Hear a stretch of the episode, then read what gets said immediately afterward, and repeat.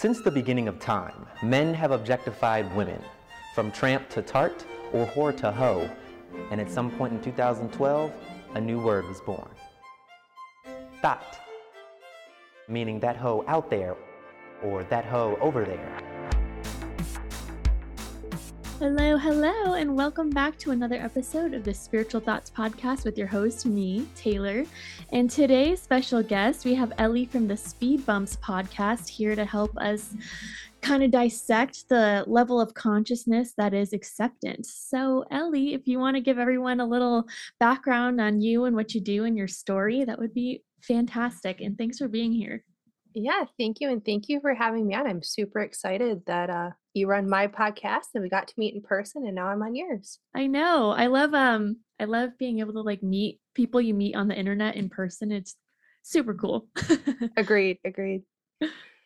Yeah, so I was a what they professionals call a medically complex baby. Uh in easy terms, I had five holes in my heart when I was born, uh, five de- or four defects in my heart called tetralogy of Fallot and a tight mitral valve. So I had open heart surgery at seven months old, and thankfully haven't had any heart surgeries uh, since.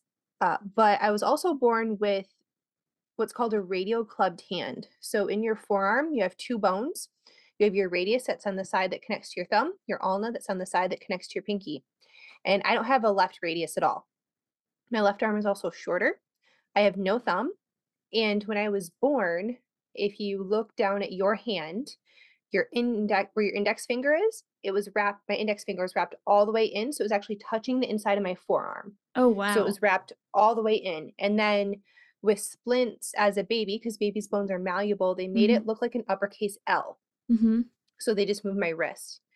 And I that's how I lived until I was about 10 hmm and I went and had this multiple procedures done. I had seven of them where they surgically broke my left arm starting at the age of 10, drilled pins into my bone, and we would manually separate that broken broken bone with like a wrench. hmm And at the same time, it would stretch the broken bones apart, stretch the muscles, nerves, skin, tendons, blood vessels, all that fun stuff.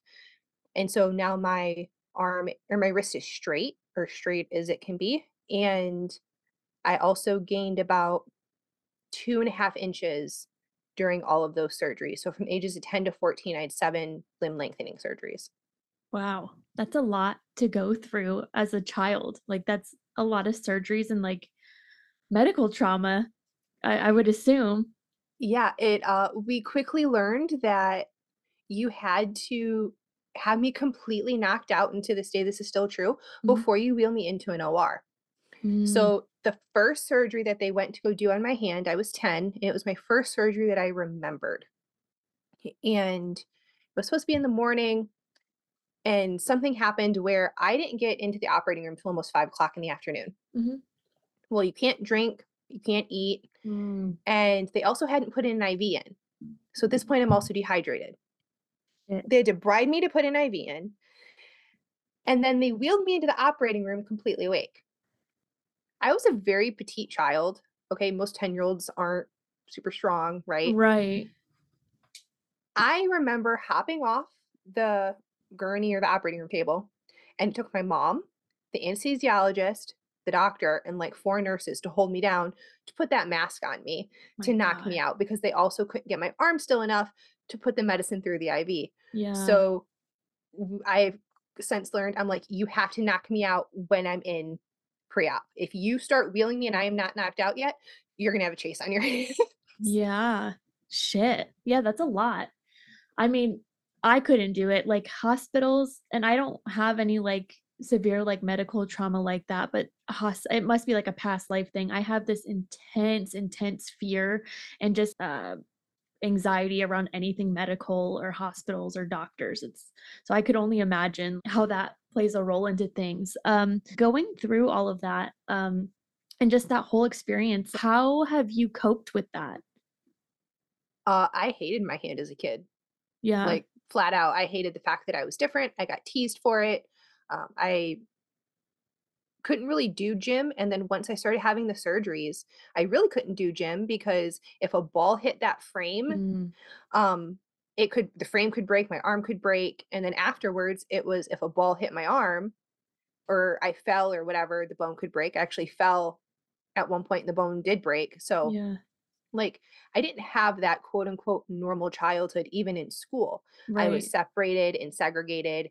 Um, I had teachers who, like a computer teacher in fourth grade, who didn't want to grade me on my typing mhm, because my hand placement wasn't quote unquote normal, where you had the two thumbs on the space bar and Right. wherever else your fingers are supposed to go. Even though I was more accurate and faster than anyone else, Yeah. she didn't want to grade me just because my hand placement was wrong. So it was it sucked because it was so obvious I was different. I would hide my hand, Right. uh, like in long sleeves. I would, if a sweatshirt, my arm is the perfect length that that, that pocket in the front, it just fits right in there, and then you have no idea. Yeah.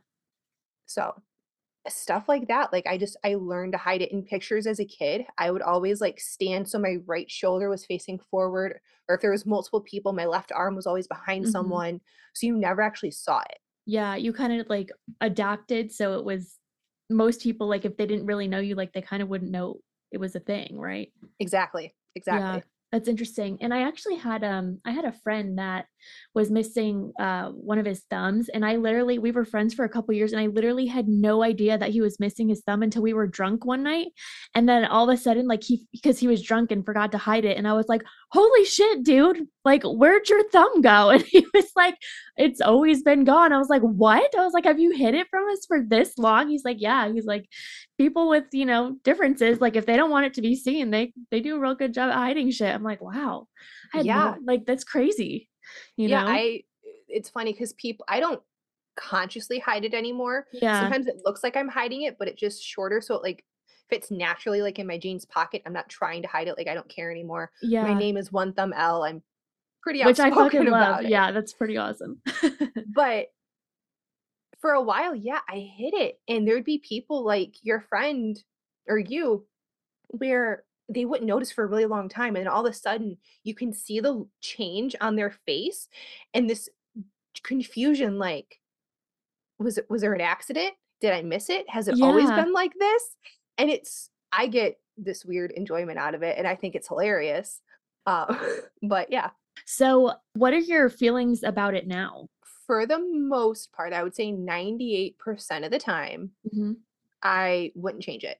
yeah Um, at one point, I had a an ex-boyfriend who was really good with Photoshop Mhm. and photoshopped it so it looked like I had two quote unquote normal hands. uh-huh Freaked me out. I deleted the picture. I was like, this is not me. yeah Hated it. Um, but for the like I said, 98, 99% of the time, totally cool with it. The only time that it starts to bother me Mhm. is I wonder if I have a kid and that child is born like me. I wrestle with is it my fault? Mm, And or is that kid going to get picked on because their mom looks different? right right But other than that, I don't like I'm just me. I, I don't want two thumbs. I wouldn't know what to do with two thumbs. I like sometimes. I catch myself looking at people like my husband. Mhm. I'm like, how do you do that? Like I, I wouldn't know how to use two thumbs. It's a totally foreign concept to me. yeah and it, well and it's because that's just all you've known And so, Exactly. how did you get from that as a like that perspective as a kid of just like completely hating it to just now being like, well, I don't even know what I would do with two thumbs actually. So, like, what? Obviously, it took like a, a process, but like, what could you point to like anything specific that kind of shifted that, or any moments in time where you kind of saw it shift, like that perspective shift? I always kind of had this when someone told me I couldn't do something because of my hand, like, Mhm. oh yeah, watch me. Like I had to prove them wrong. Yeah. But for the longest time, that proving them wrong wasn't from the right place. And as I got older, I would say probably college, grad school time is when I really started to embrace it. I had found, um, I'd met people finally at 21, 22 with a hand that looked like mine. So Mhm. for 22 years, I didn't see anyone who looked like me. Yeah. Uh, knew they conceptually were out there, maybe saw them on Facebook, but didn't meet someone in person. realizing that I'm not alone, uh, that was huge for me. And having that connection, uh, helping kids like learn how to tie their shoes, that was huge for me hmm because I didn't have that as a kid. And so being able to give back and try and make it so the things I struggled with as a kid, the kids, you know, now don't have to, hopefully, or at least as much. And so that was kind of the pair that was the beginning of the paradigm shift Yeah. of okay, I have this. And then, you know, what am I how can I give back using it? And I remember there was a so with my first husband, um, I'd worn like a strapless wedding dress. hmm And maybe two months before the wedding, I was talking to a woman who I call my second mom, and her Mhm. oldest daughter also has a limb difference or disability or whatever you guys want to call it. And I remember talking to her and going, Melissa, I can't walk down the aisle. Everyone's going to see my arm. And I'm 26 at the at this point. hmm And I was like, everyone's going to judge me. And Melissa's like, it's your wedding. I'm pretty sure they all know by now. and I'm like, yeah, but you don't get it. And this is like, this really sucks and it's scary. And I've like, everyone's going to think it looks weird and I'm asymmetrical. And I'm like going on, and on, and on. And she just stops me and she goes, what would you tell Julia, her daughter with the limb difference, if she came to you and said this? And I was like, and I had to stop because I wouldn't let Julia talk like this. yeah. So why was I letting myself talk like this? And that exact question, I was like, all right. All right. I Yeah. it completely shut down that thought process. Like, It was like If I- checkmate. yeah, exactly. And I was like, well, if I wouldn't want Julia talking like this, because she's beautiful and she's gorgeous and no one's gonna care. And like all the things that I would tell Julia, that's what I started telling myself. I love that. It was like talking to my inner child, but I had to view it from the viewpoint of someone else that I cared about who was a child at the time. Yeah, and I love that so much. And a lot of times, like with um, people that I work with or just friends or whatever in general, when they have like a really tough, like inner critic voice or just they're really harsh on themselves, and myself included, like this is something that I still work on to this day. But one of the things, like when you catch yourself talking to yourself in like kind of a demeaning or abusive way, it's like, it's like, okay, well, if this was my best friend or you know somebody else's kid that i heard someone talking to like that like what would i say to them? I'd be like uh fucking shut the fuck up. How about that? Like Yeah, yeah, like that's not true. Like, that's not cool. that? why would you say that about yourself? And it's like all right so why would you say that about yourself? You know and you, you go down that line of questioning and i think that's one of the biggest things in like inner work and self work is just like the inner dialogue that we have with ourselves on a daily basis and i think because we think it's oh it's just us so i can talk to me however i want to is like the mindset that just keeps us trapped right and so when we look at ourselves from like a more loving lens even if you have to look at yourself as if you were talking to like your best friend or like that really cool cousin that you know or you know whatever I think that helps shift things a lot. Yes. Um, with like all of the medical trauma and things like that, because I know a lot of times when people go through like sexual trauma or any kind of like abuse, they oftentimes develop like a lot of dissociation from their body. Did you ever notice that with yourself or have to like work through that at all?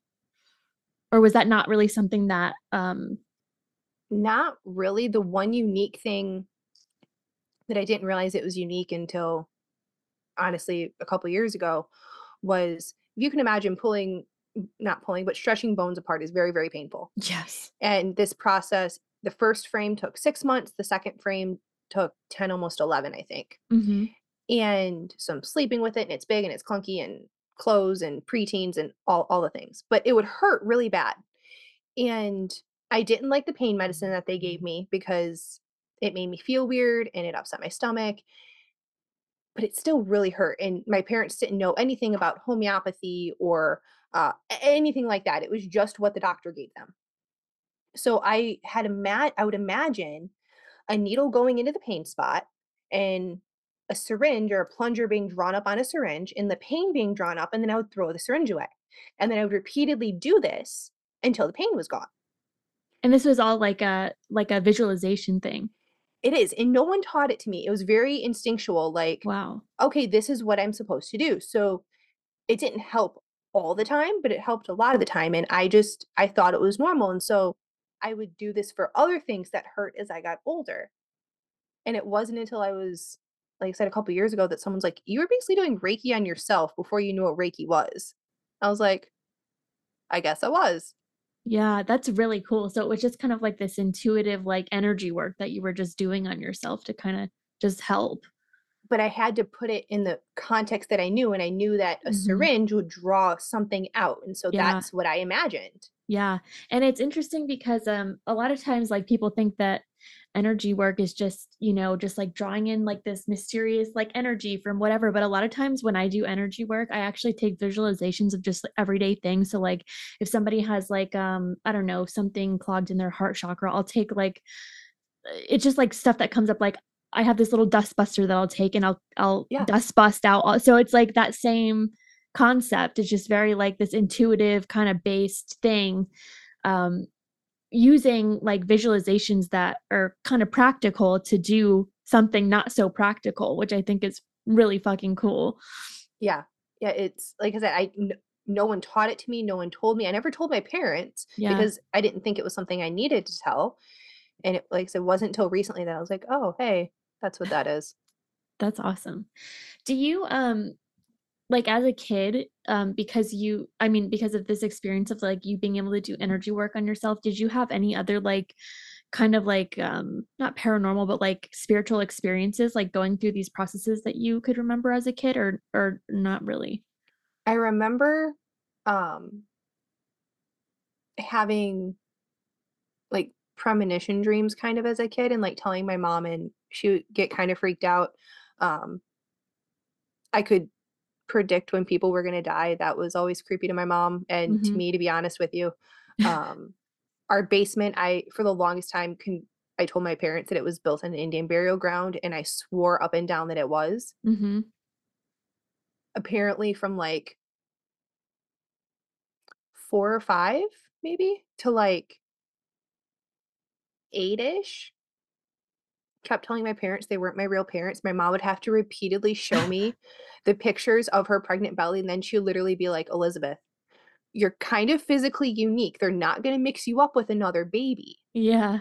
And I'm like, "No, but you're not. I'm adopted. I'm adopted." And I swore up and down I was adopted for years. Yeah. It pissed my mom off. She's like, "No, I gave birth to you." Like, no. Interesting. I wonder what I wonder if that's like what do you think that was? I don't know. Some people, uh, you know, I've told this to some people, and they're like, "Oh, so it was a walk-in experience um, from one of your surgeries. It was because because I had other surgeries between my heart surgery and my arm, Yeah, but the quote unquote normal ones, tonsils, adenoids, tubes, and like right. I, I was a very sick kid, Mhm. and they're like every time I went under anesthesia, part of my soul would fragment. Mm, And so it was trying to find some of those pieces because to your point, I n- didn't realize maybe I was disassociating yeah, but that's trauma. That's yeah, I, I don't know what's happening. I go to sleep, right, quote unquote, mhm, with my mom holding me or whatever, but the room smells funny and I wake up and then I'm in a ton of pain. yeah. Like, do you of course you're gonna yeah, of course you're gonna fragment off. Like Yeah. any normal human being like psyche would do that, you know what I mean? And that's like um have you ever um worked with anybody that does like soul retrievals? I worked with one woman who did some soul retrievals and she found some fragments. I it was weird. I could like kind of hear myself and I kind of remember it, but I Mhm. don't have this it was almost like a dream. Yeah. I remember there was a couple like little kid voices. There was like a older guy, I think, and it was like he was very protective, like you know, you're like almost like standing guard. Um, there's a few of them. I like I said, I don't remember them all, but I did that once and it was interesting. I felt tired but lighter but more complete all at the same time afterwards. And then I went home and slept a lot. Yeah. Yeah.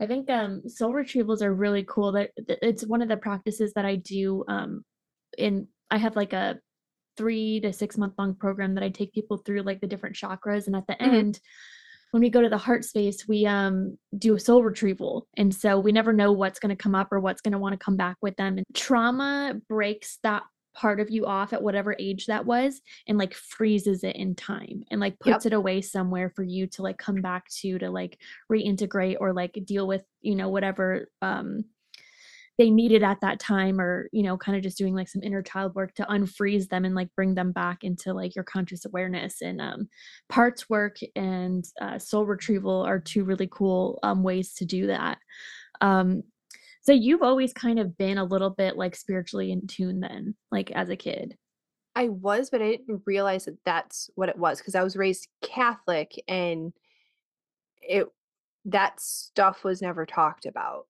Um, it was ghosts were bad, or maybe they were like a deceased loved one, um, but typically they were bad. Um, Ouija boards always brought demons. Mhm. Uh, only God can heal. I remember in Catholicism, there's various uh, call them mini holy sites, Mhm. um, like grottos and things like that, where they have dedications to saints where supposedly people have been healed. Mhm. And I have this distinct memory of just before starting this whole limb lengthening journey of going to this one specific site and there's a part and I forget the exact prayer and it's since been reworded in the past like 10 years, but there was a part of a Catholic prayer that says, Lord, I am not worthy to receive you, but only say the word and I shall be healed. And so in my kid brain, that meant if I prayed enough, I would grow a thumb. Mm. And so I would repeat this, whether it was in mass or in school or whatever. Like I would just repeat this line over and over and over and over. And we went to this grotto, and there was these um, like crutches that people had used, or uh, canes, or different medical devices that people supposedly no longer needed once they left this site. Mm. So we were there for, I don't know, 20, 30 minutes. And my mom's looking around and my grandma's looking around and I think my dad and sister were there, I don't know. And I thought I was going there to be healed. I thought I was going there to grow a thumb. And my hand was going to be straight and my hands were going to look symmetrical and all, all the things. Yeah. And when we left, nothing changed. And I was angry and I was sad and I'm crying and I can't, I'm like trying to explain to my mom. And I finally get out, like, I thought I was going to be better. And she's like, What do you mean better? I was like, Thought I was going to grow a thumb. And she, like, how do you explain that to a kid? Yeah. That's part of your religion. So then she believes, and then it doesn't happen. Like, God only does selective miracles. Like, how does that work? like that's kind of fucked up. wow, that must have been super heartbreaking. I like I can just see like a like little you just being like, this is it, like I get to grow my thumb, and then just being so fucking pissed and angry and just that's yeah, I'd be pissed too. be like, Yeah, fuck and- you, God. and, and as a kid because of that the thing that i was picked on and different for like yeah, of course i wanted to look like everybody else Right. Yeah, because at, at that age, all you want to do is just belong somewhere. Like you want to fit in and belong and feel like, you know, you're part of everyone else. And it's hard to do when like you feel so different, you know? Where did your path like turn more towards like spirituality and like home uh like homeopathy and like that whole route? um when i met my now husband Mm-hmm. so after grad school um after my first husband all the things i was going through a divorce and i met him and i had what i think was maybe covid before covid or really bad bronchitis or some upper respiratory thing and i'd never been this sick before and I was going to the hospital and getting those like really intense breathing treatments that's supposed to be like the highest one they can give. And within 20 minutes, I'm and I'm wheezing. They had me on like three inhalers, they had me on antibiotics, they had me on steroids, and they're throwing everything at me. Yeah. And I'm hacking and I'm coughing and like it, it, was just awful. And one night he goes, Can I just put a diffuser next to the bed? And I'm like, Sure, like hands up, like it can't hurt, right? Yeah. And I slept through the night. That was the first night I slept through the night in like a month. And maybe a month prior, he had took me to my first crystal shop. So he was like slowly introducing me, and he was full fledged into like crystals, Mhm. uh, mainly crystals, but like kind of in essential oils and things like that. Yeah. And working in pharma, I thought all of this was woo woo BS. Yeah, kind of bullshit snake oil. You're like, what? Yeah, i- like, yeah, what is it? like- I don't need this shit. Yeah, what do you, you- you're telling me an herb's gonna fix my headache? Like yeah. some oil's gonna fix my back pain? Like that? No, no. Yeah, and kind of And- just to go back off of that, Yeah. um, so your uh profession was in microbiology, correct? And you were in the pharmaceutical.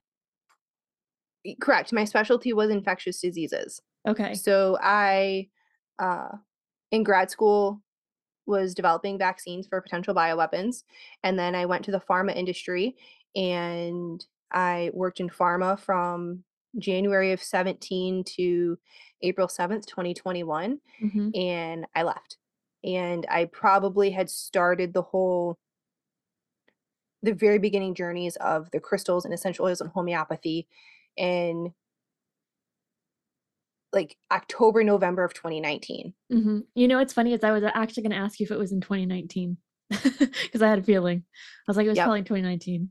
It was in 2019. Mhm. And first it was the crystals, and then it was for really a long time the essential oils, and then it was herbs and tinctures, and then it was Mhm. homeopathy. And I don't think any one thing is necessarily better. I think they all have their time and place. Yeah. And I also think Western medicine has its time and place. You know, essential oils were not going to fix my heart problems as a baby. No. I would have died. So, Western medicine absolutely has its time and place, but I just think it's overused. 1000%. Like, I think Western medicine is good for like kind of like life and death situations, surgeries, and things like that. But I think on the basis, if you, if a lot of people just realized and took into account, like, what are you putting into your body on a daily basis? You know, like, take a look at your trauma history and like the things that you have been through and your level of stress. And like, you know, how are you treating your body and how are you treating your mind? And you kind of like go from there and you slowly start making changes. It makes a huge difference in just the way that you operate on a daily basis. Absolutely. And what was wild for me is so I was on some type of pharma drug from basically from birth to beginning of 2020. Yeah. So I, I'm 31 now. And Mhm. that's the weird thing is ever since my car accident, I don't my I don't know my age anymore. Um, really interesting. I always say I'm 27, which was the time how old I was when I got hit. Interesting. Like- So, Never know how old I am. okay, so then this is a good segue into the car accident story. so, do you want to give us a little lowdown on that? Yeah, yeah, yeah. So I was in grad school, just uh, finished my first year of getting my master's, and the intersection was this funky five way intersection. And when I could cross the road as a pedestrian, cars could also turn left in the same crosswalk that I was trying to walk in. And the cars were on the downside of a hill. So even if you were five cars back, you could still see the crosswalk. And so I have the little dude that lights up and says walk. And I'm walking across the street, and a lady cuts in front of me to turn left. And I remember t- looking over my right shoulder and being like, really? Like, you couldn't frickin' wait. Like, I was in the middle of this because it was two, a left turn lane and then two lanes. So the five lane road. And I was in the middle of it. And I was like, she could have waited 10 more Two seconds. seconds. Yeah. And somehow, and this is where everything kind of gets fuzzy, hmm I got in between her and the second car. And the second car is the one who hit me. And so the left side of my body wraps around the front of this Ford Escape, and I'm five four. So my left or my head, my left side of my head hit his hood. The my left shoulder hit his hood. Um, my left hip hit his like grill, and my left calf hit his bumper. Wow. and I flew from basically that second lane, almost the middle of the road, all the way back to the sidewalk. So Holy basically two lane two lanes. Yeah. And I remember kind of coming to not knowing what happened, just knowing I'm now laying in the road and there's cars and I need to get out of the road. Yeah. And I remember trying to move. I think I screamed. Everything kind of gets all fuzzy. But I remember this guy picking me up under my arms, standing me completely upright. Hmm And I'm screaming, Bloody God murder, I'm what. sure. Yeah. and I see a guy in fatigues come running at me and him, yelling, Put her down, put her down. And then all of a sudden I'm on the ground and I have a backpack on. So I think someone was either holding my head or put something under my head because this was May 6, 2014. So it wasn't like people had jackets or things like that. Um, but that was actually the, the my backpack was what saved my the back of my head from hitting the concrete. And so people are around me and I remember my left leg being in this really contorted shape. And I was wearing a brand new white dress and a jean jacket and cowboy boots and very much Of course you were style. wearing white. right. like, thanks, universe. Thanks. Yeah. Thanks for ruining my white dress. my brand new white dress that I had like Just worked put on. my ass off to, you know, lose weight in. And anyway, so ambulances come, stick me on the stretcher. Uh, one of the bystanders offers to call my mom. My mom answers, and probably like most people, when you see an out of state area code, you don't answer.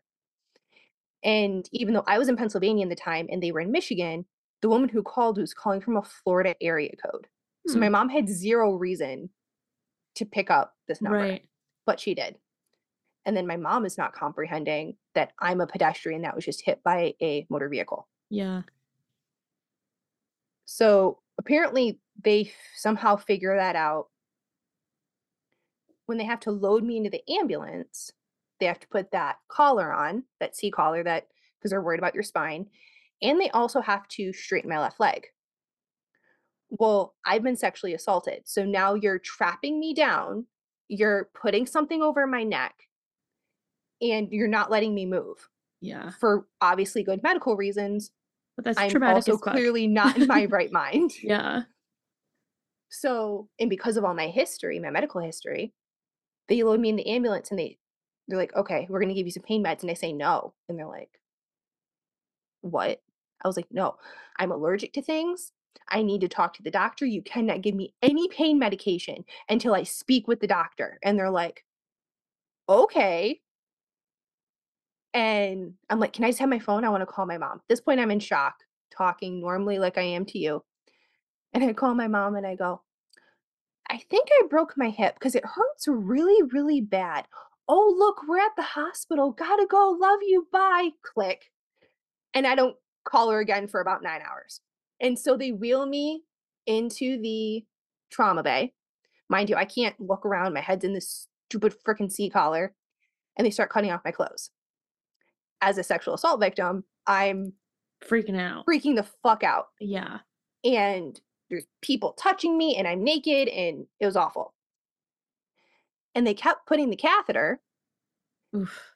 in my vagina, not my urethra, Oh God. like seven times. I'm like, do you not know fucking anatomy? And I'm screaming and everything hurts. I end up having five broken bones in my pelvis, a broken left clavicle, a broken shoulder blade, and a traumatic brain injury. Fuck. And because of all my surgeries as a kid, not only is my pain tolerance high, the amount of pain medicine you have to give me is probably insane. is insane. So I was like maybe 110 pounds at that point, five four, And I remember, and I'm screaming, and like, it hurts. I need more. I need more. Nothing is touching it. And this nurse leans over.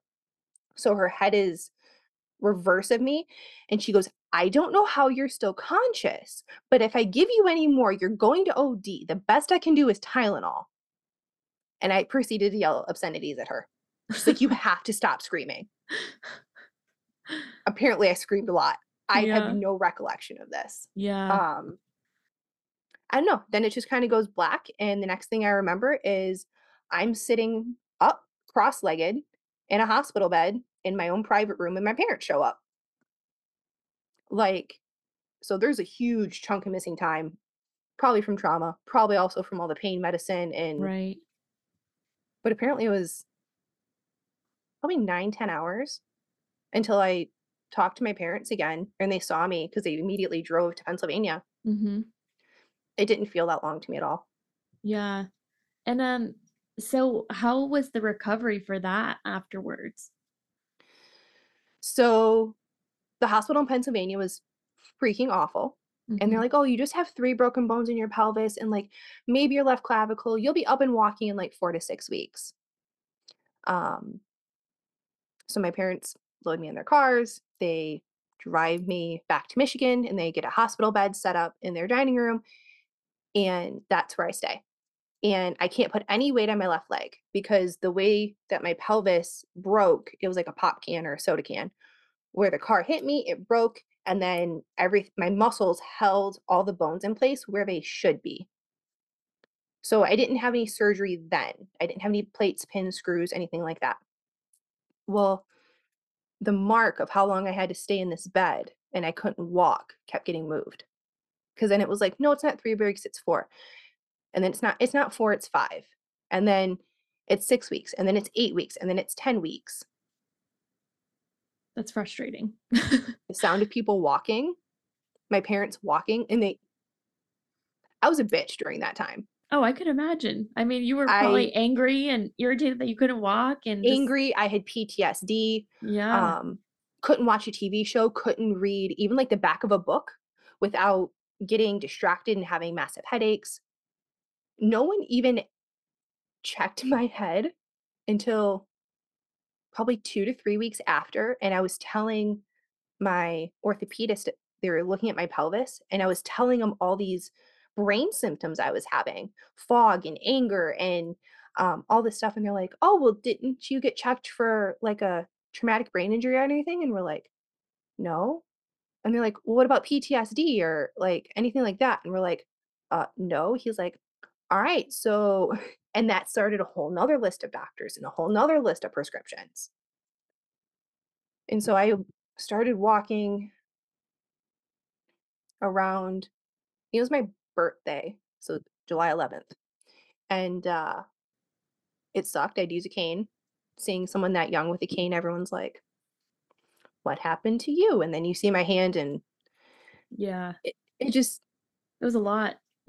when people already stared at me for my hand and now they're staring at me because yeah. You have a and i hated now. being the center of attention it was always this pity mm-hmm. like oh poor you oh yeah. poor thing Kind of like this patronizing pity that you're just like, stop. Like, don't, yes don't do Yeah. that. Yeah. Please stop. Yeah. You are cringing me. Yeah. My uh and mind you my parents were still catholics and they would put me in a wheelchair and try and take me to church because they didn't think i could be left home alone and uh the, all the older people there well at least you didn't die You're like, fuck off, Janet. like sometimes maybe I wish that was the case. Like you don't know how I feel right now. Yeah. Like, like well at least you didn't die well at least you didn't need surgery yet and i'm like well yes these things are true i am still currently in a wheelchair and my parents have to shower me at 27 28 years old yeah. fuck off Yeah, exactly. it's like you're not being helpful yeah, at you're, all.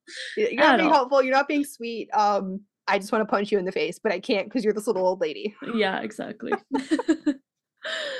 so, um, from that, so okay, one thing that I noticed was it's interesting that a lot of like your traumatic things, like surgeries and stuff, was all on your left side of your body.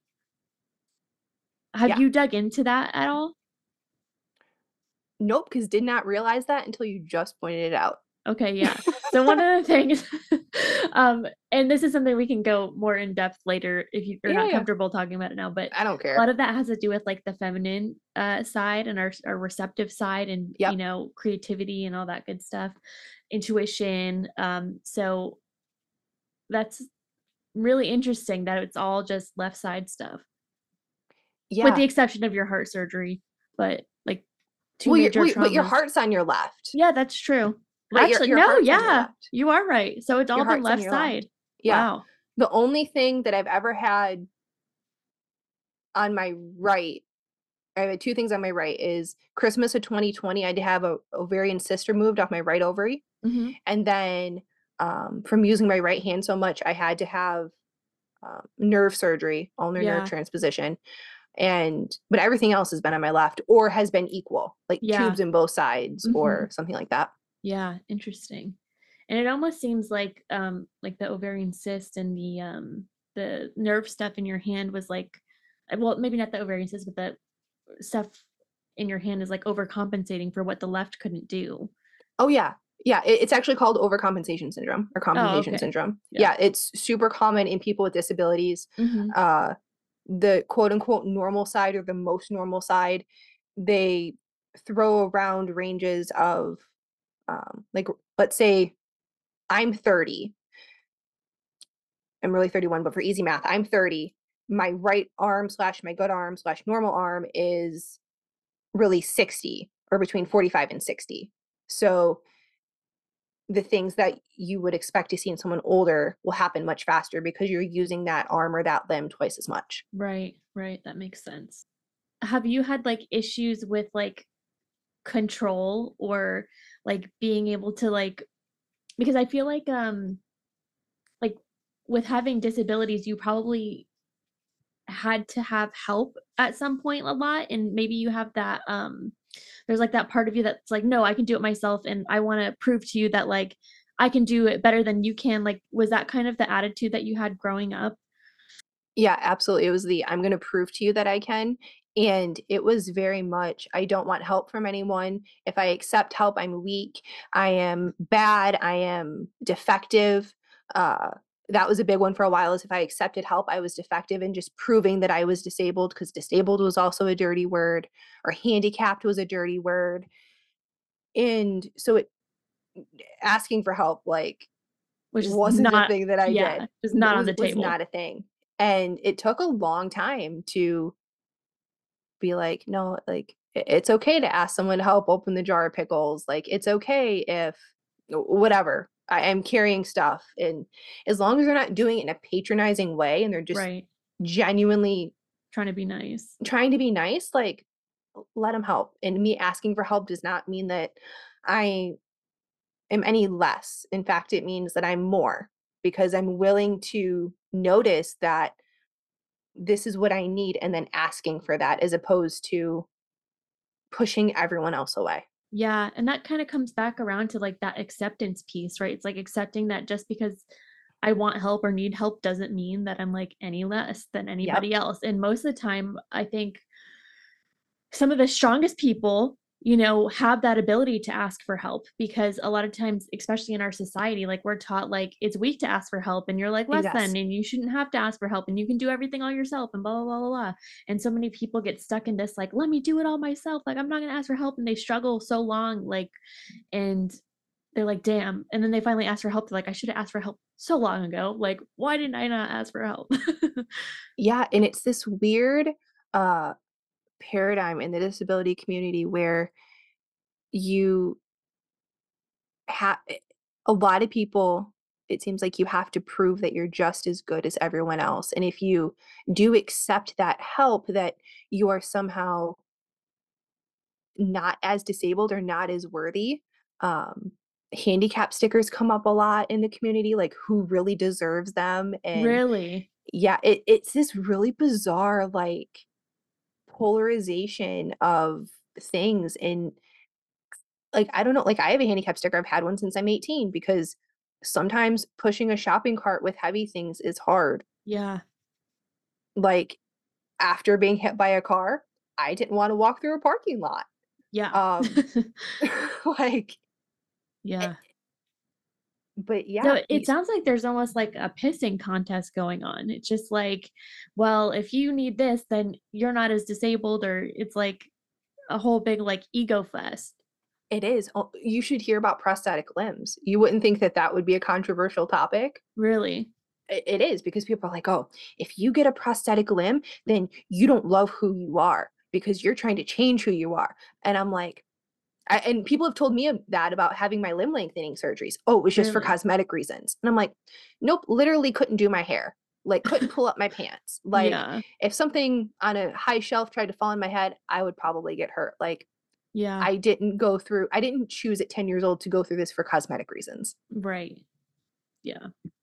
Well, I think people do a lot of projecting too. Like, Oh, you yeah. know what I mean? It's like, I mean, they people do it everywhere, but uh, it's I could imagine in, um, you know, kind of like the disabled community where everybody feels like they have something that they really have to prove. Like, Yeah. there's probably a lot of projection going on, like, you know, because they're feeling a certain way, that means you can't do that, or you know. So it's Yeah. that's really interesting. I didn't know that was a that was a a thing. Oh yeah. Yeah. I uh a, a lot of people are like that. And then some of it is justified, like Paralympics get Yeah. paid significantly less than regular Olympians. hmm I think that's fucking stupid and pointless. So certain outrage makes sense in like why aren't we e- like equal but at the same time um we're not going to be equal in everything because we're disabled and we're different, but that's not a bad thing. Yeah, I like that outlook a lot. Um, so do you have any like advice for anybody that's like struggling with, you know, whether it's like mental health or it's their physical health or just something to come to like acceptance of where they are, like how to get to that, like what advice do you have for someone to kind of start that journey? You can throw yourself a pity party and you can be mad and sad and you could be totally justified to be there. And if you choose to stay there because it's a choice, not only will you be miserable, you will push everyone else away. So you have the choice to change that. And does that mean that you're going to be happy, sunshines and rainbows and unicorns all the time? Nope. Does it mean that you have to be totally happy after you make this decision? No. But you can choose to find the silver lining in something and find that one little silver lining once a day, and then find two, and then find three, and find what you're passionate about because it's in this weird way, probably also linked to all the shitty things that you went through. All the shitty things that you went through can probably be used to teach someone Yes. or to help someone. Yes. And it's not fun and it's not easy and it sucks, but you can do it because you already are. You just have to, like, you're already living it. You just have to change your outlook on it. And when I changed my outlook, the other thing too is a lot of my chronic pain decreased. Yeah, I think a lot of times too, people put like like health conditions and like physical things, like they just look at it from like a 3D topical way and they're like, okay, like if I want to fix this chronic pain, I have to like take pain meds or I have to like do X, Y, and Z when in reality the body holds on to so much emotional stuff. Yes. And like people don't realize that when you start healing that emotional, like deep stuff that you might not even know is there, a lot of that like chronic pain or like certain things will start to like, I won't say it's going to make them magically disappear, but No. it's going to slowly lessen the effects that they have on your body. So, yeah. And for the most part, unless it was a traumatic experience, and if even it was a traumatic experience, a lot of these things didn't happen overnight. If you have chronic pain, it's because it happened over a long period of time. So mhm. expecting a cure to happen magically yeah, is unrealistic. Change your expectations. yes. And that can be really harsh for some people. Like, I'm not saying being in pain is fun, but there there has to be something that you can escape it for a couple minutes. hmm Whether it's your favorite song or it's laughing or petting your dog. Focus on that and then try and expand it. Yes. It's like whatever that means to you. I love that. I think that's a perfect little silver lining of advice. so, I really enjoyed this conversation. I really appreciate you being so candid and vulnerable about your story and sharing it all with us. Um, if you want to let everybody know where to find you and you know what kind of what you're doing, you can go ahead and let them know. Yeah, so I have the Speed Bumps podcast. I go through more of my story in episode one, and then I just chat with people about their speed bumps. And I started the podcast because everyone goes through stuff, and I think we can all learn from each other. So Taylor's been on it. I've had a bunch of cool people on it.